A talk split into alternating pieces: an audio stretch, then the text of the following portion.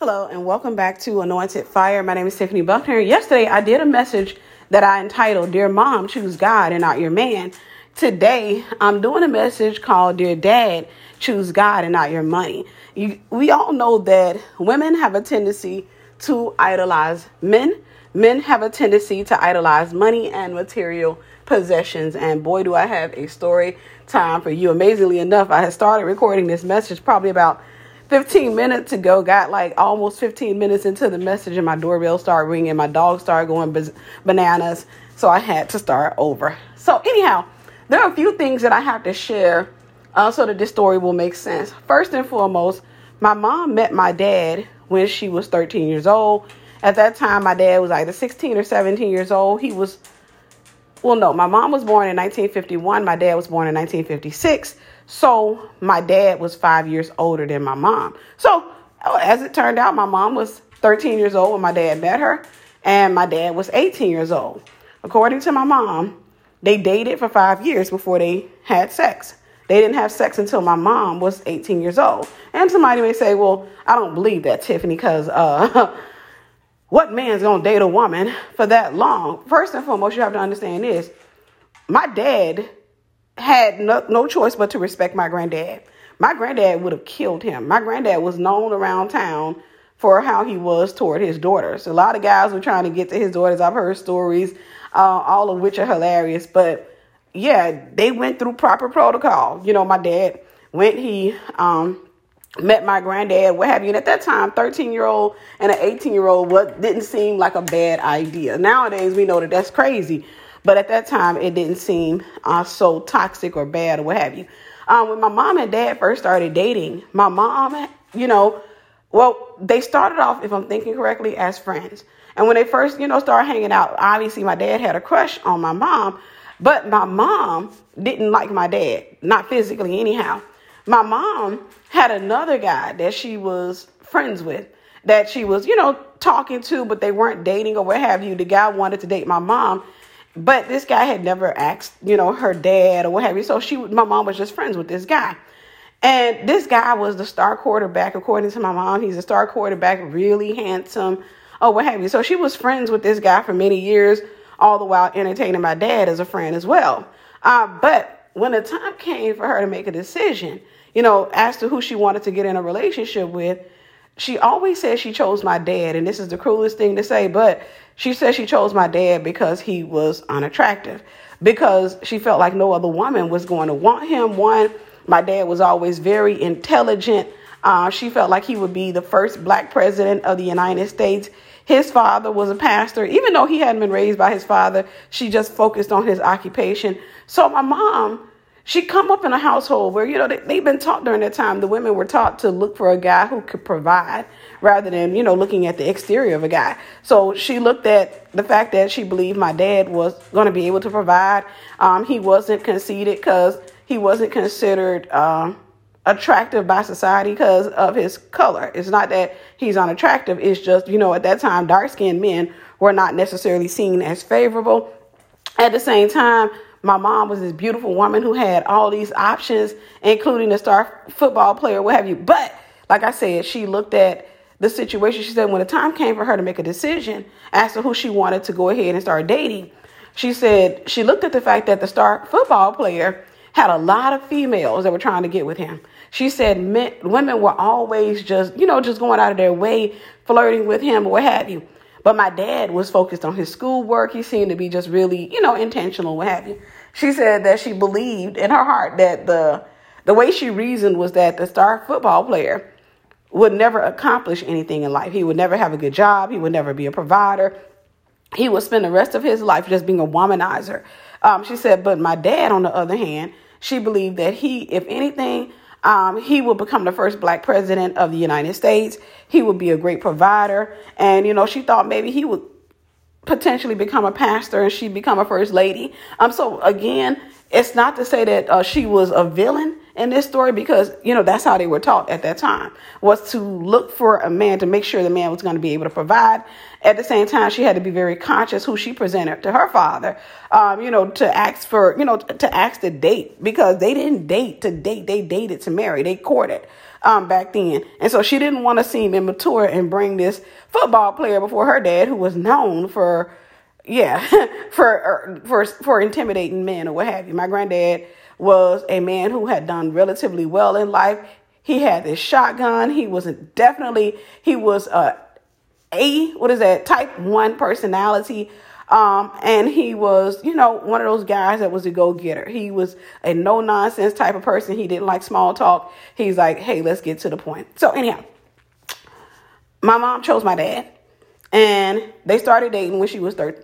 Well, they were hanging out when she was 13. She said they started dating when she was 13 or what have you. Well, they met when she was 13. I'm not sure when they started the dating part.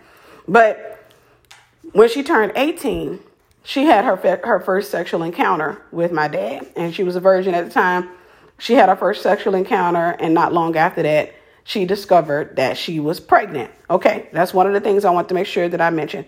After she discovered that she was pregnant, um, her and my dad decided to go ahead and get married. They got married, and my brother was born. Now, another thing that I mentioned on the last one that I think that's relatively important is at the age of, I was maybe 11 or 12 years old. My mom was coming home from work. Now, mind you, over the course of my life, my dad has never liked to work. So he turned out to be the opposite. Um, actually, I think things kind of turned. The star quarterback player, he really didn't do much of anything, but he was consistent in working. And how I know that when him, when my mom and my dad broke up um, years later, my my mom ran into him and they exchanged phone numbers or what have you, but they never got into the whole dating thing. But my dad turned out to be relatively lazy. He didn't do anything with his life. He didn't accomplish much with his life. This is why I tell women all the time don't marry potential because potential is nothing but a seed. Not all seeds are fertilized. The average woman carries over a hundred or is born with over a million uh, seeds in her body, um, but only two or three of those seeds are going to be fertilized over the course of her life. So those seeds represent potential. You don't marry people's potential because you'll end up divorcing their reality. Uh, so my dad, my mom has always worked two jobs. Most of the time, she was full time at both jobs trying to provide for her children. Um, so my mom and dad ended up having three children. My brother is light skinned which was the thing that kind of threw things off. It set the, st- the tone for quite a few arguments between my mom and my dad.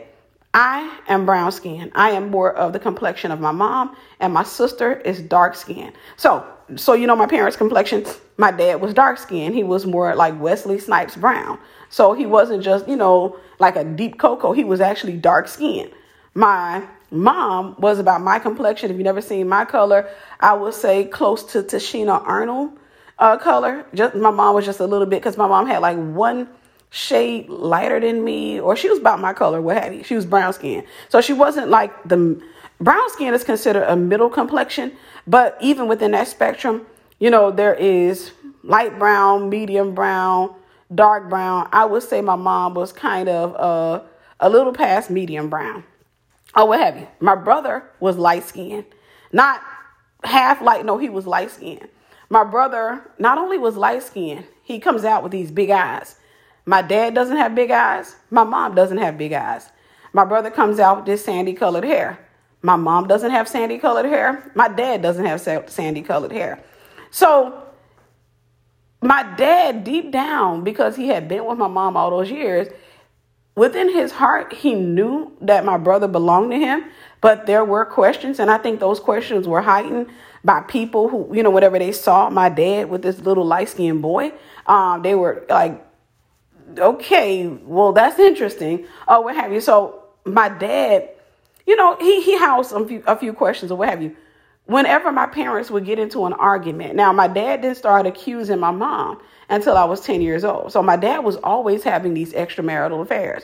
He had these friends that were uh, promiscuous, these male friends, and he would hang out with them and what have you. But they're not the thing, you know, they probably motivated him, but you know, that was already in him. But my dad would well, they have all these affairs, and my mom said she had women calling her. It was a lot of stuff that was happening. Um, and at the age of 10, when I was 10 years old, we were living on this street called St. James Street. And this is when my mom decided to have an extramarital affair. And not only did she decide to have an extramarital, extramarital affair, she had this affair with a close friend of my dad's. And so this particular man I was really disappointed because the man was married and um, we had been over to their house. My mom and his mom, I mean, his wife were cool. And I was cool with their daughter. Even though we weren't the best friends, we weren't enemies. We had been over to their house a few times or what have you. They just seemed like they, you know, they had their lives. They were busy or what have you. They didn't seem to have too much room for like close friends. But nevertheless, we have been over there several times. Um, I remember every time we would go over to their house, I would go into their daughter's bedroom because she was my age and she had the prettiest bedroom. I remember I would go in her room. She had the bedroom that I dreamed of. Her walls um, had been painted pink. She had this beautiful canopy bed and she had this um, this jewelry box with the ballerina that popped out. She had all these pretty uh, pillows, like fluffy pillows on her bed, you know, little mink looking pillows. And it, it just looked really fancy in her bedroom. So I used to love going over there because her, her room looked so amazing. But my mom would be, you know, like in the kitchen with her mom talking. My dad would be talking to the guy. So I was really taken aback when my mom decided to have an affair with this guy. I was really disappointed in my mom. I wasn't disappointed because she cheated on my dad. I knew that was crazy, um, but I knew he had been doing his stuff. So as a 10 year old, I honestly just didn't put too much thought into that because I was used to them just acting crazy. But I was, I just remember being disappointed because I thought to myself, Mom, and I even said to my mom, Mom, that's your friend. That's your friend's husband, or what have you. Because I'm like, what did she do to you? She didn't do anything. So that the nature of that affair, my mom said happened that she my mom said it actually started the day that my dad caught her kissing the guy. Now I don't know that, but that's something she said and she stuck with that for years or what have you. So what happened was my mom and dad had one vehicle. And I think this was a time when my dad was working. My dad, he was really spotty with working or what have you. But my dad was gone in the car. My mom was at home. So my dad wouldn't come home like he was supposed to. Like whenever he got off work, he wouldn't come directly home.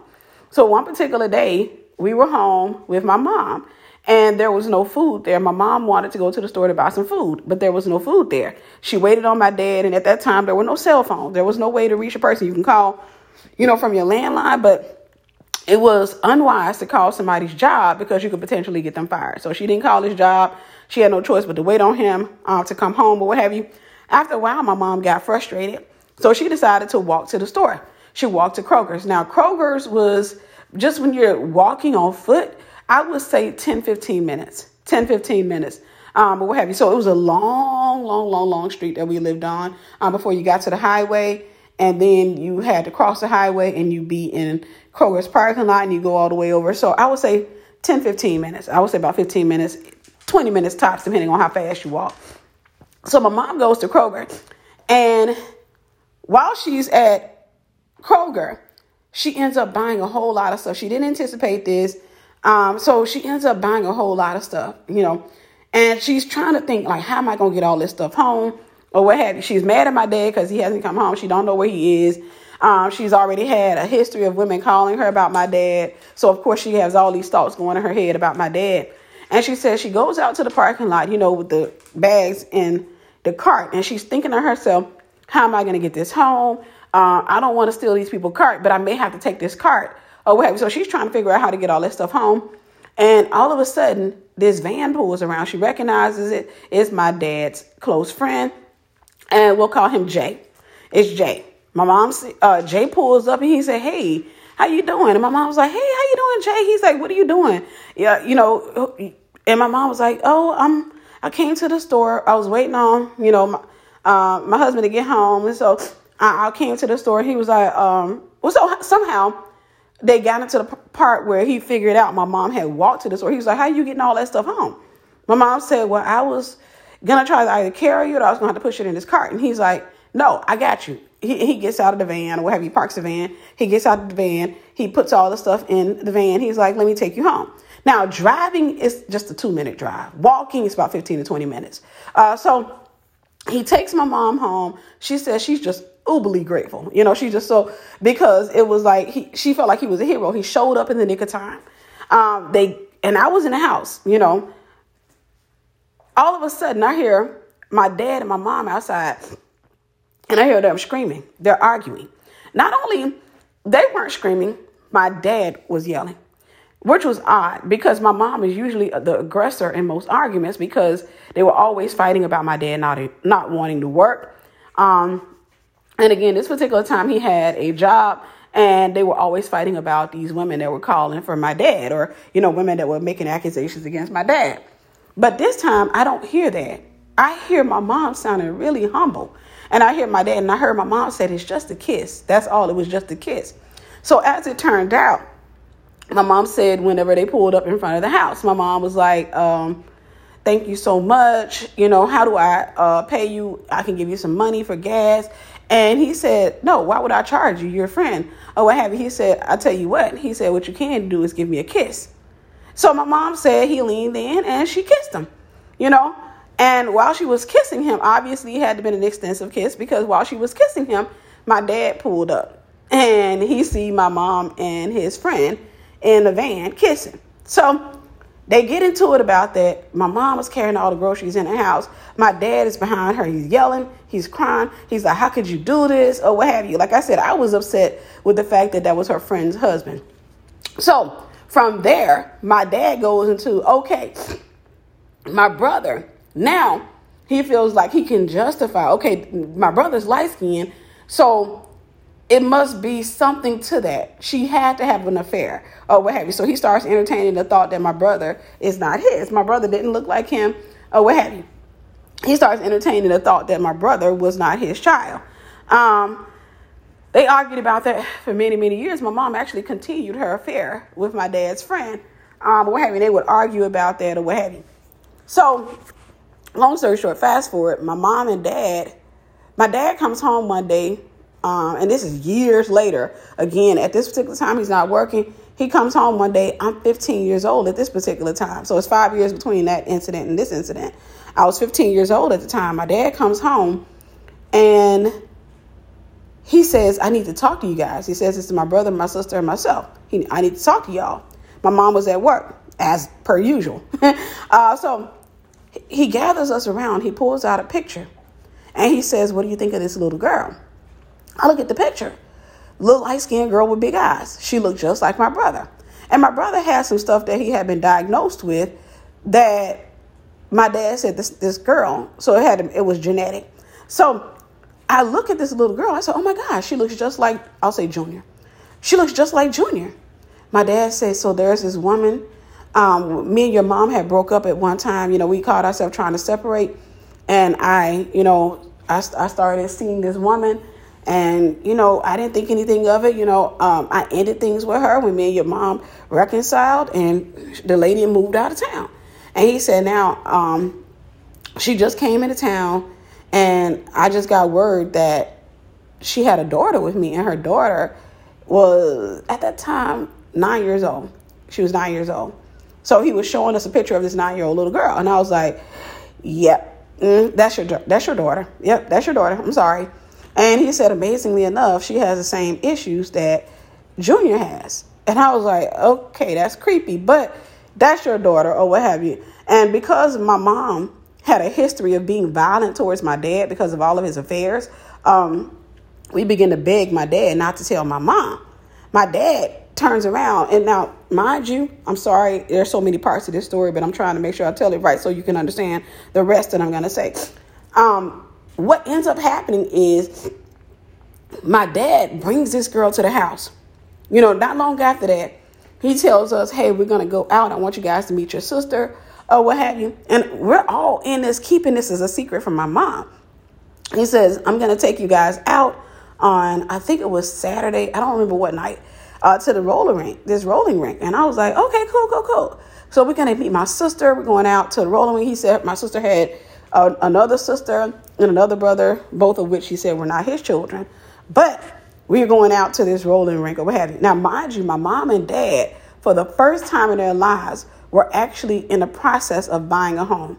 They had already filled out the paperwork. They had uh, gone through pre-approval. The only thing they were waiting on was closing on the house, and they had to have so much money of a down payment. My brother had gotten a check from the government. You know, it was like this back pay check, and it totaled out it was two seven thousand dollar checks. So one of them had already come. One up, the other one hadn't come yet. So they had over $7,000 in the bank. They were holding that money to close on the home.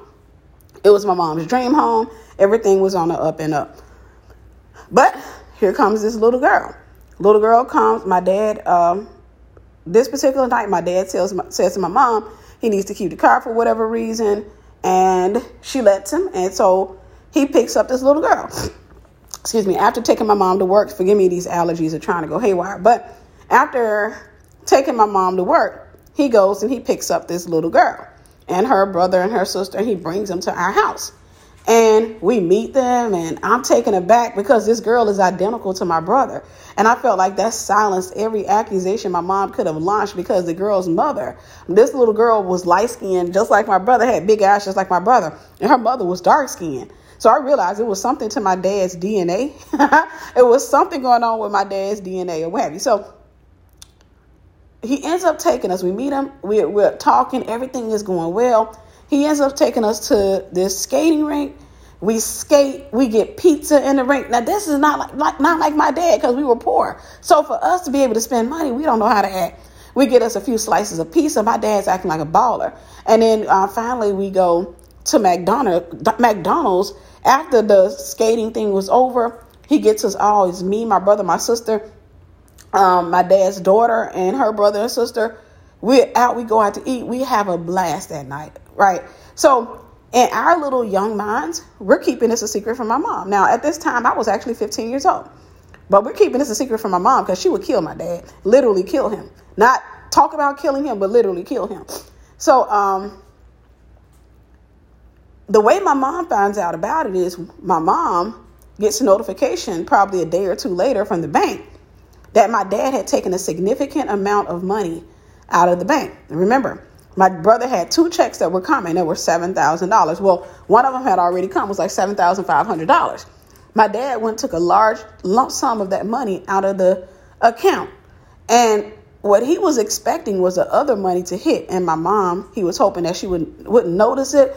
Uh, and, you know, he was going to have time to have a, a conversation with her, what have you. His plan was to close on the house first and then tell my mom.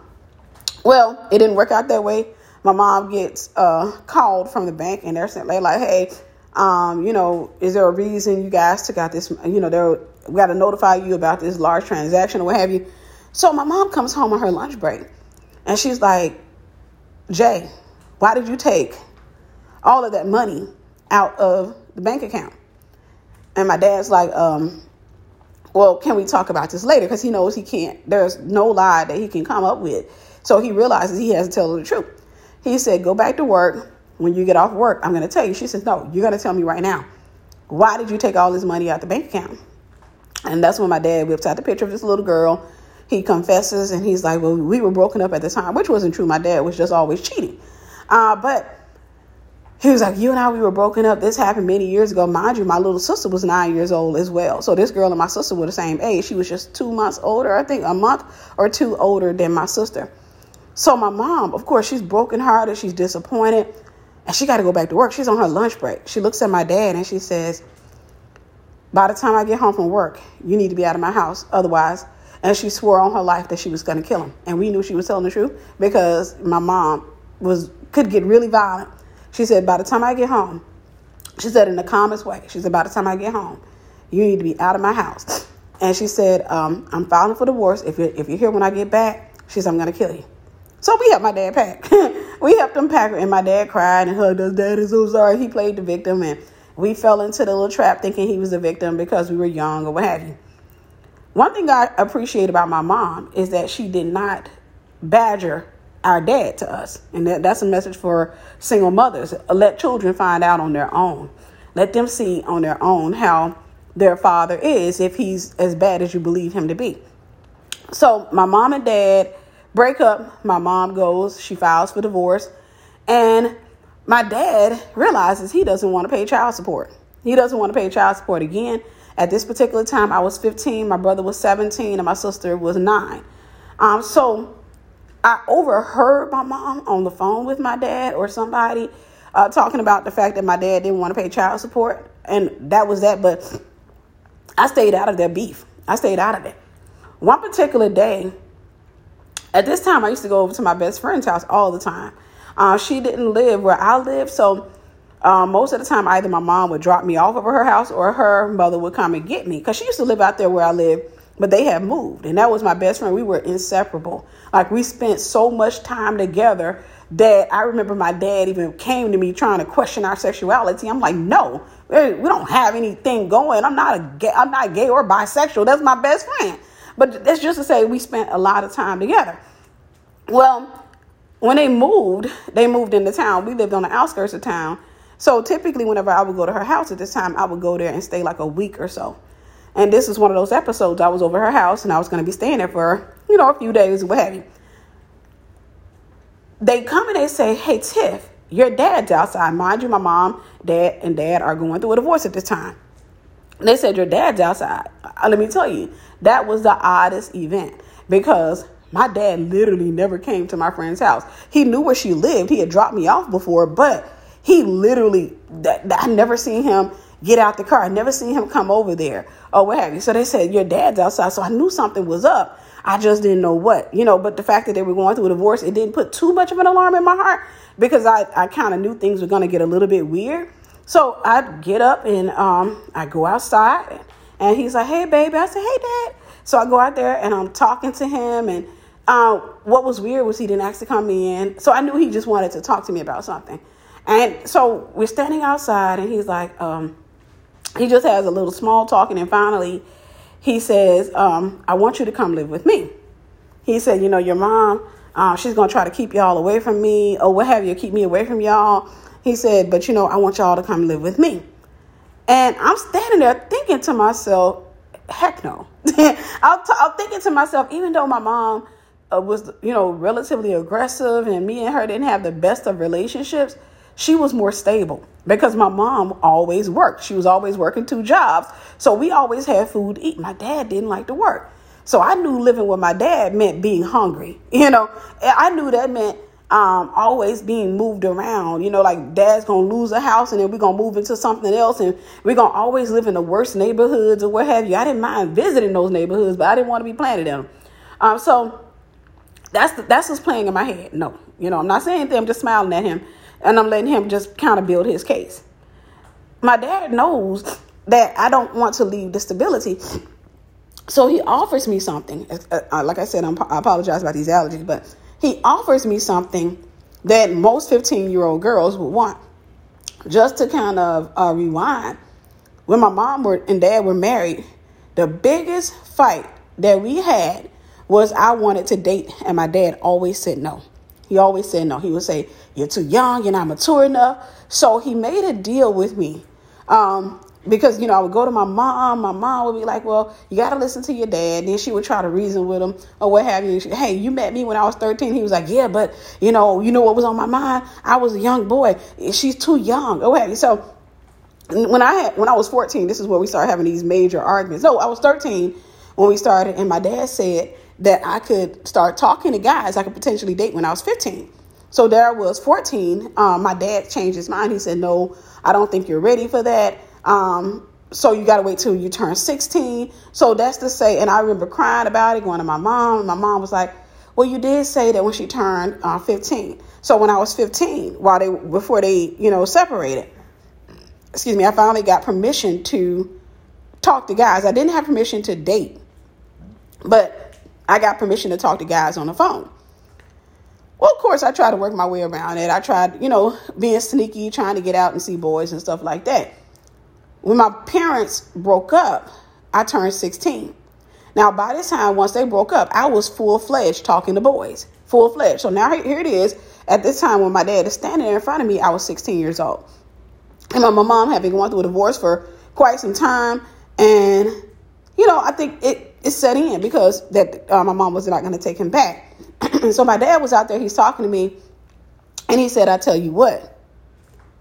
He said, um, "If you live with me, you can date boys." Well, yeah, well, I already got that privilege, Dad. Thanks. no thanks to you, but yeah, I already have that privilege. And he said, uh, not only, so he tries to one up my mom. Not only can you date boys, you can stay the night with them my mouth dropped. You know, one thing I learned in that moment is that you really think you want that? But to hear your dad say that you uh, children actually appreciate the the protection of their, their, their parents, even though they may argue about it, even though they may whine about it, even though they may complain about it, it makes you feel loved uh, when your parent is protecting you. In that moment, I didn't know how to feel.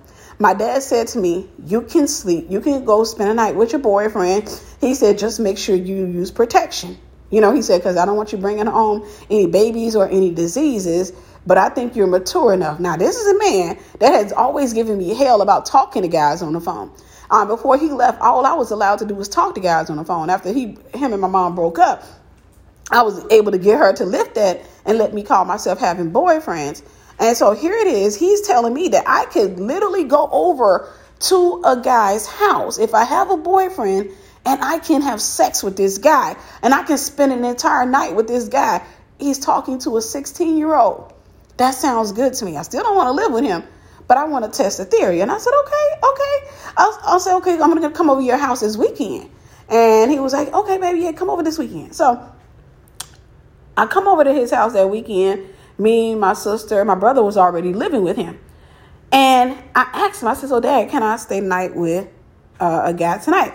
He says, Yes. Mind you, I was between relationships. Um, I had dated this one guy. I talked to him from the time I was 14, 14 or 15 years old. So I talked to this one guy uh, for a couple of years underneath my dad. Uh, well, when I get the permission from my dad to talk to him, but before then, I had been sneaking and talking to this guy. But uh, we broken up.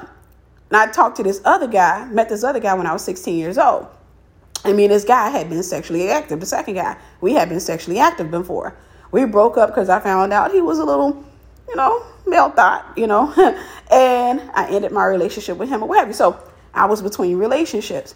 So I sat back and I was like, so I can stay night with a guy. My dad was like, yeah, who do you want to stay night with? Or, you know, where you where you going? So just let me know where you're going. So I said, and I, I can use his real name because it's, you know, kind of broad. I said, John. And my dad was like, John, he was like, and he said his last name. I was like, yeah, to call him. He was like, I thought y'all broke up. I was like, well, no, we, we're cool. So my dad was like, okay. So I called John, and his family was uh, in a, another religion. I'll just say that because I, I, since I said his name, I don't want to give any identifying information. Was in a different religion than us, and so he wasn't allowed to date women outside of his religion, but you know, when we dated, we dated for almost about two years. We were both sneaking. I called him. Now we'd broken up by this time, but we were still cool. I called him and I was like, I'm in your neighborhood. I'm at my dad's house. He's got a house over here. And he was like, oh, okay, I'm can I come see you? I said, yeah, sure. So he pulls up in his brother's car. I go sit out in the car and I started telling him, I said, my dad said that I can stay night with a boy. Now, you can only imagine what that sounded like to him uh, being a religious person. you can only imagine, even though he was a young man and obviously he was dealing with um, rebellion or what have you. At that particular time, I think he was a virgin. Uh, so I don't think that, that that blew over well with him. I'm not sure, but I know he told me no. I know he was like, no, I'm in my brother's car and I got to go back home. And so I wouldn't be able to. So I'm like, ah, oh, man, that's messed up. So I'm like, okay, cool. I decide I need some dude, cause somebody's. Um, I can stay tonight. I can act grown. Somebody's gonna get me. Somebody. I'm having fun with somebody tonight. That was my thought. I'm having fun with somebody tonight. So I went ahead and I called the the the former the the, the male thought former ex mine because he was also very present in my life. He was present because he knew my brother. He met me through my brother him and my brother were cool. As a matter of fact, my his whole family was cool with my brother. So he was still frequent. Um, he would call every once in a while. And I've never been the type of person that holds a grudge. I've always been the type of person that, you know, I'm cool with you. If we break up, I'm cool. You know, that was how I've always been that type of person. I'm not going to argue with you. I don't want to talk nothing about no relationship. I don't want to talk about what happened. I don't want to talk about none of that. You know, if you call me, is what, what you doing? Oh, what happened? This particular ex, we'll call him Steve. Steve happened to be, you know, um, you know, he was one of those guys who was, you know, just uh, determined to get me back, more than more than determined uh, to get me back. You know, he acknowledged he did wrong, and he was like, you know, just trying really hard to get me back. So I decided to give him a call because somebody, listen, Somebody's going to. That, that was my attitude. Somebody gonna get it. So I'm having fun with somebody. Uh, so I decided to call him. And again, we had had a, um, we had had some sexual encounters when we dated, and we had dated for over a year. So he comes. I call him up on the phone, and he's like, "Hey, what's up?" I said, "What you doing?" He was like, "Nothing, just at home." Now, a little bit of information about Steve. Steve's Steve's mother was always out. You know, um, she was she loved to go to she loved to party. She loved the club and all that other stuff. Steve had siblings, but Steve was often left home alone. You know, he was often had the house to himself or what have you. And I knew that. So I called Steve and he knew where my dad stayed because him and my brother were relatively close. So I called Steve and uh, he was like, What's up? And I was like, Oh, nothing. I'm at my dad's house. He said, Okay, I'm going to swing through and holler at you a little bit later. I was like, Okay. And I told him, I said, um, I said, Guess what? He, he said, Well, I said, My dad said I can stay the night over a boy's house. He said, I'm on my way. he said, I'm on my way. I said, Okay. So he, he swings through there. We go sit in the car, we talk, and he's like, So where are you gonna go? I'm like, coming with you. He's like, Okay, that's what I thought. So I go I tell my dad, I said, Dad, I'm gonna go stay the night with Steve. My dad says, Okay, just make sure y'all are careful, you wear protection. I know you're a young lady, I can't stop you guys from having sex or what have you. So just make sure that you're wearing protection, you don't get pregnant, don't bring home no children. I said, Okay. Real odd conversation to have with your dad. Okay, I'm rushing through the conversation. So I get in the car with Steve. We drive to his mother's house. And as soon as we get to the mother's house, my little fast tail, he goes into his bedroom. I follow him in there. I remember he put on R. Kelly. Uh, he put on the, the CD or what have you. And while he was putting on the CD, I was stripping down. I was taking off everything that I had on my body because I'm like, I get to have an, I, I don't have to sneak and have sex. I don't have to do anything. Like I get, because his mama ain't coming home. His siblings were out, which meant they weren't coming home either. So I get to stay the night with this dude all night long and do what I want to do. I don't care that we broken up. I don't care about that. What I care about right now in this moment, I get to be a grown woman. I get to act like a grown woman. So uh, by the time he turns around, I, am already just stripped down. And so, um, let me just say this because I don't. I, I, one thing about it, I'm a Christian, and I don't want to give people visuals. You know, I don't want to have any type of soft porn incident going on in people's minds. So the one thing I will say is that we did not get a chance to have sex that night. We did not get a chance. We honestly we were about to we were about to start. We, well, we were on the bed, we were kissing. So we were taking our time because we felt like we had all night. Well, my brother, my Steve lived in the neighborhood of my of my dad. To drive to Steve's house was probably about a minute, but to walk to his house was probably like 10 minutes or more. My brother was known for walking, so my brother actually ran. When he found out I was going with Steve and I was going to be staying the night at Steve's house, my brother ran from my dad's house to Steve's house. He probably got there in a matter of, matter of minutes. Um, when he got there, we were on the bed. We were getting ready to go for it. And my brother starts beating on the door. He goes to, he starts beating on the door, uh, you know, outside. And Steve said, Who is it? My brother said, it's Junior. Let me in. Let me in. Steve is about to get up. I'm like, no, no, no, no, don't get up. Stay right there. Because I knew my brother was what we used to call cock blocking. I was like, mm leave him out there. He'll go away. He'll go away. So we start kissing again and getting ready to try to go at it. Then my brother finally makes his way to the bedroom window because, you know, he'd been over there. He actually used to live with them at one point. He goes to beating on Steve's window. He's like, Tim, I'm telling mama. I'm telling mama. So Steve is distracted, but I'm not. I don't care. I'm just like, keep going. That's between her and my dad. Keep, let, let's go. Steve, keep, I, I'm like, and he keeps getting distracted. I'm like, stop. Don't pay him any attention.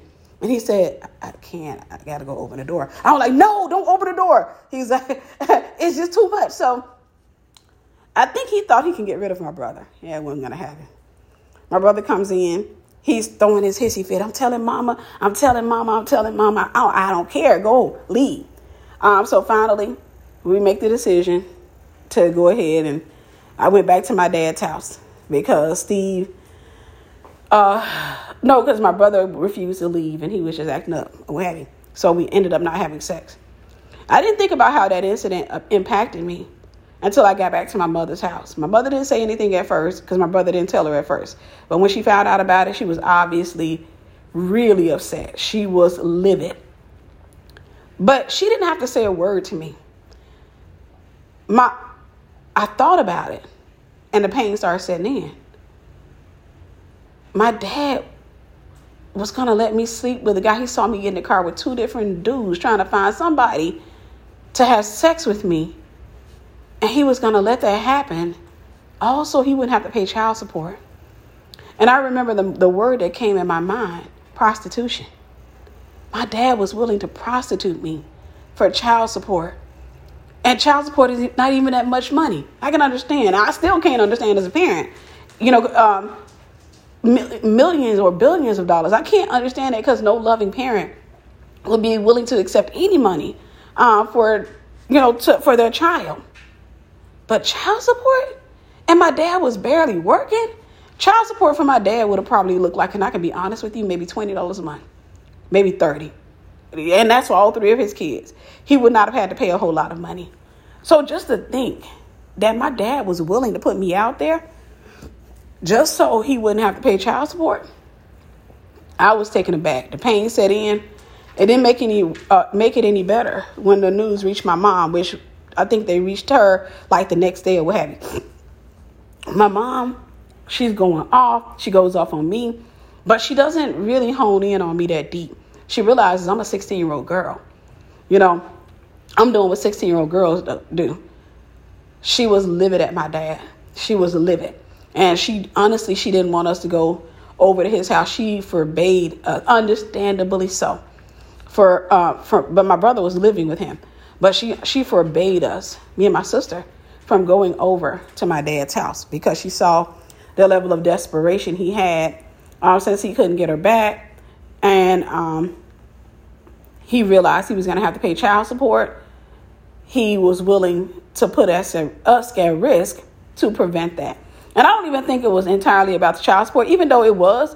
A lot of it was about the child support.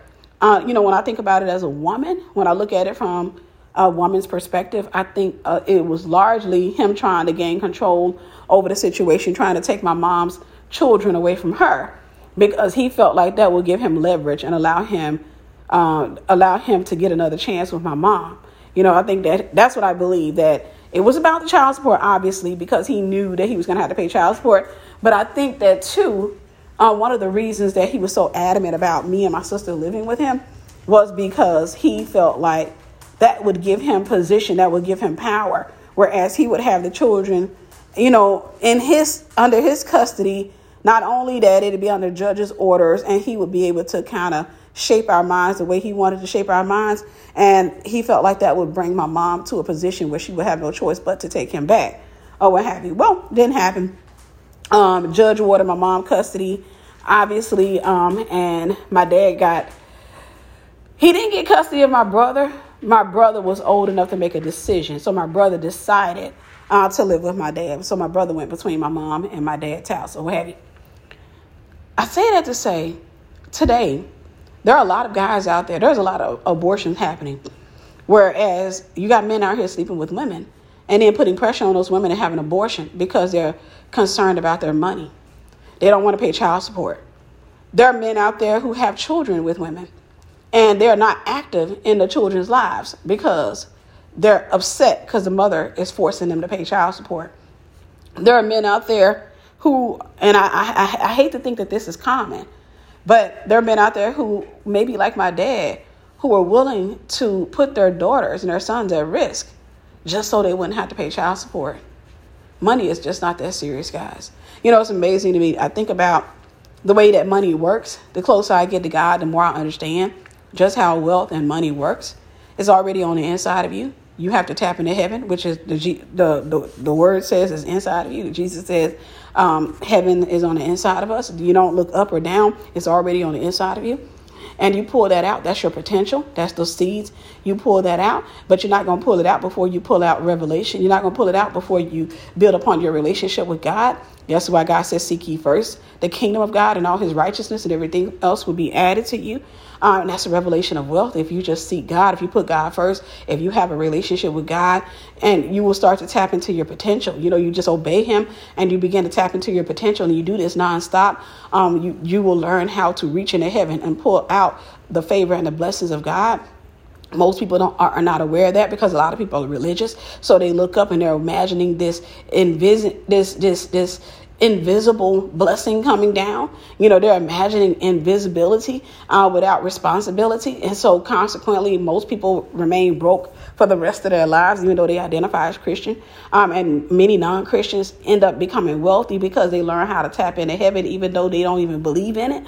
Um, and so that's what the shocker is, is that so many people are getting hurt because the Bible says it is the love of money that is the root of all evil. Again, a lot of men choose money over God. They choose money over God. Consequently, they choose money over their families. They choose money over themselves. They choose money, money over their own children. That's why we got so many hurt people walking around on the face of this earth, not knowing what to do with themselves. Thankfully, I healed it took me a while to even process the fact that my dad was willing to let me get screwed so he wouldn't have to pay child support. It took me a while. And I remember after that, my mom didn't have to say to me, I don't want you at your dad's house. I didn't want to go over there. And all of a sudden, I started appreciating her being a mom with her saying, okay, you can talk to boys, but no, you can't date you know, you're not going nowhere with you. And obviously, like I said, I call myself trying to sneak around. But I, I realized that she was protecting me.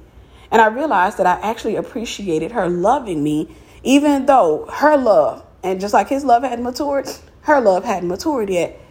I appreciated the love and the intentionality behind her as a mother.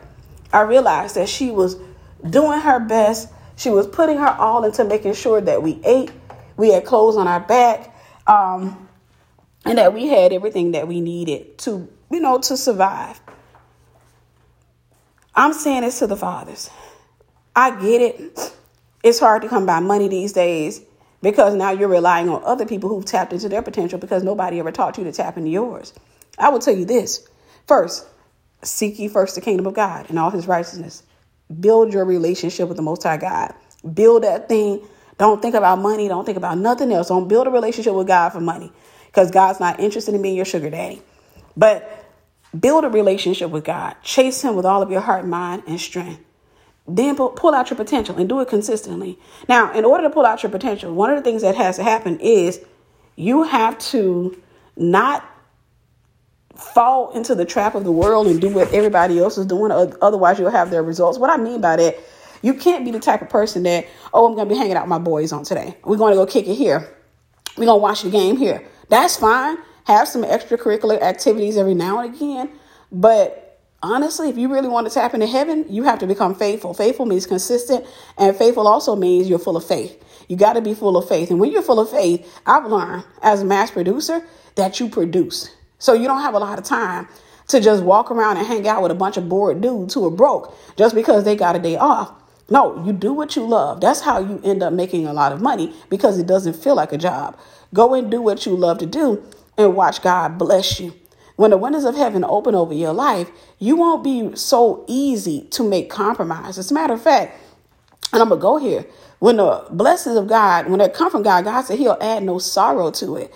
Um, when the blessings of God come your way and they are coming from God, amazingly enough, you will find yourself a lot wiser as it relates to women, for example, who may be interested in you for money because we know that that is common nowadays and a lot of guys fall into the trap. They will entertain women who honestly aren't interested in them but are interested in uh, what they can provide for them. There are men out there that leave 16 year marriages trying to get with somebody that um, doesn't care for them but that person is looking at how much money that man has managed to amass with his wife or because of his wife, because his wife was working in the background. Now you have another female sitting out there that's, you know, looking at his wife in envy. Um, and she starts flirting with the guy, and he's silly enough to fall into the trap. My dad made that mistake and um, sleeping with all these different women. And we found out about other kids. He had another uh, potential daughter who was also nine. and it was with another woman. And then he started telling us about other kids over the course of time that he had had out there. And he's always tried to blame my mom. I remember he tried to sell me the idea that my mom had been cheating on him and she was the first one to cheat. And he sold me he, he tried to sell me this idea. And this is when my mom was alive. And this is when i was a woman as an adult woman. It wasn't too long ago. I would say this was about five years ago.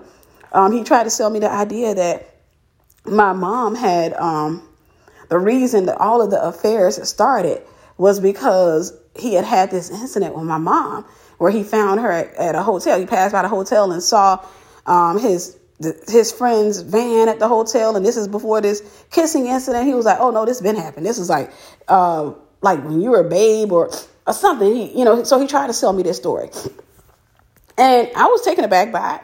Um, he was like, "I didn't want to tell you this, that, this, that, and the other. I didn't want to tell you." I didn't know if to believe it or not. I just knew it was. It didn't ring true to me. I, I in my heart, I knew it wasn't true. Um, so I told my mom, and my mom was like, "What?" She said, "I was a virgin when I met your dad." She said, "I cheated on your dad because your dad kept cheating on me." Now I was wrong what I did, but she said that was I cheated. That was the first time when I decided, you know, to have. And she said it wasn't planned or what have you. That was a story I had not only heard from my mom, you know, um, all of my life, well, since I was 10 years old, since she had that first encounter, was a story that was pretty popular in our house. So I knew that my dad was honestly just trying to shape, or, or he was still trying to deform the way that I saw my mother. He was still trying to deform the way that I saw my mother. And, you know, obviously she was annoyed by it, but by this time it's years, we're grown. She's not so bothered by it. She said, that man's still crazy. she was like, that man's still crazy. He's still lying out, lying on me. And she was like, that never happened. She said, your dad has never caught me at a hotel. Your dad, and I could tell just the way she flowed. I could feel it. My mom was being honest. She was telling the truth. My dad was not being truthful. My dad was conjuring up a story. Uh, maybe it's something he tried to tell himself or what have you, but he had this wild cockamamie story about my mom being at the hotel with another man. I'm like, well, why did you proceed? Uh, why did you continue to date her? Why did you con- well continue to, ma- remain married to her? Why did you have more kids with her? If that was the case. And he didn't really have an answer for that. But I'm saying all that to say put God first. God has to be number one in your life. When God's not number one in your life, everything else is going to be out of order. Your prior, your priorities will be off. Consequently, you won't have the results that God wants you to have. Even if you go to church, even if you dance around the church, even if you cry on the altar at church, it's what you do. Faith without works is dead. You got to put the effort in. You got to put the time in, the intentionality in. You got to be consistent. You got to remain prayerful. You got to be repentant. You got to be honest with God. You got to tell him when you're struggling with something. And you got to ask him, Lord, deliver me from the love of money. One of the things I've learned is when you stop learn when you stop loving money, money starts loving you. You know, God broke that curse off of me. That curse of poverty that was on my mother. That curse of poverty that was heavily on my dad. My mom honestly would have been she was well on her way to breaking it. But that curse of poverty that was heavily on my dad, God broke that thing off of me. And when he broke it off of me, I started seeing financial increase. I started I saw a lot of things, but amazingly enough, I don't love money. So I don't chase it. I do stuff because I love doing it. I love pulling out my potential. What am I doing? I'm tapping into heaven. I love pulling out my potential. I love seeing all that I can do, uh, all the abilities that God has given me. And money is just a byproduct of that. So make sure you choose God first. This is reminding me of a vision God gave me last night. And I need to go and record that vision. I forgot to do it last night, but I have to make it a point uh, to record that vision. Um, and just to say this before I close, I had that vision in the middle of worship. Worship God every day.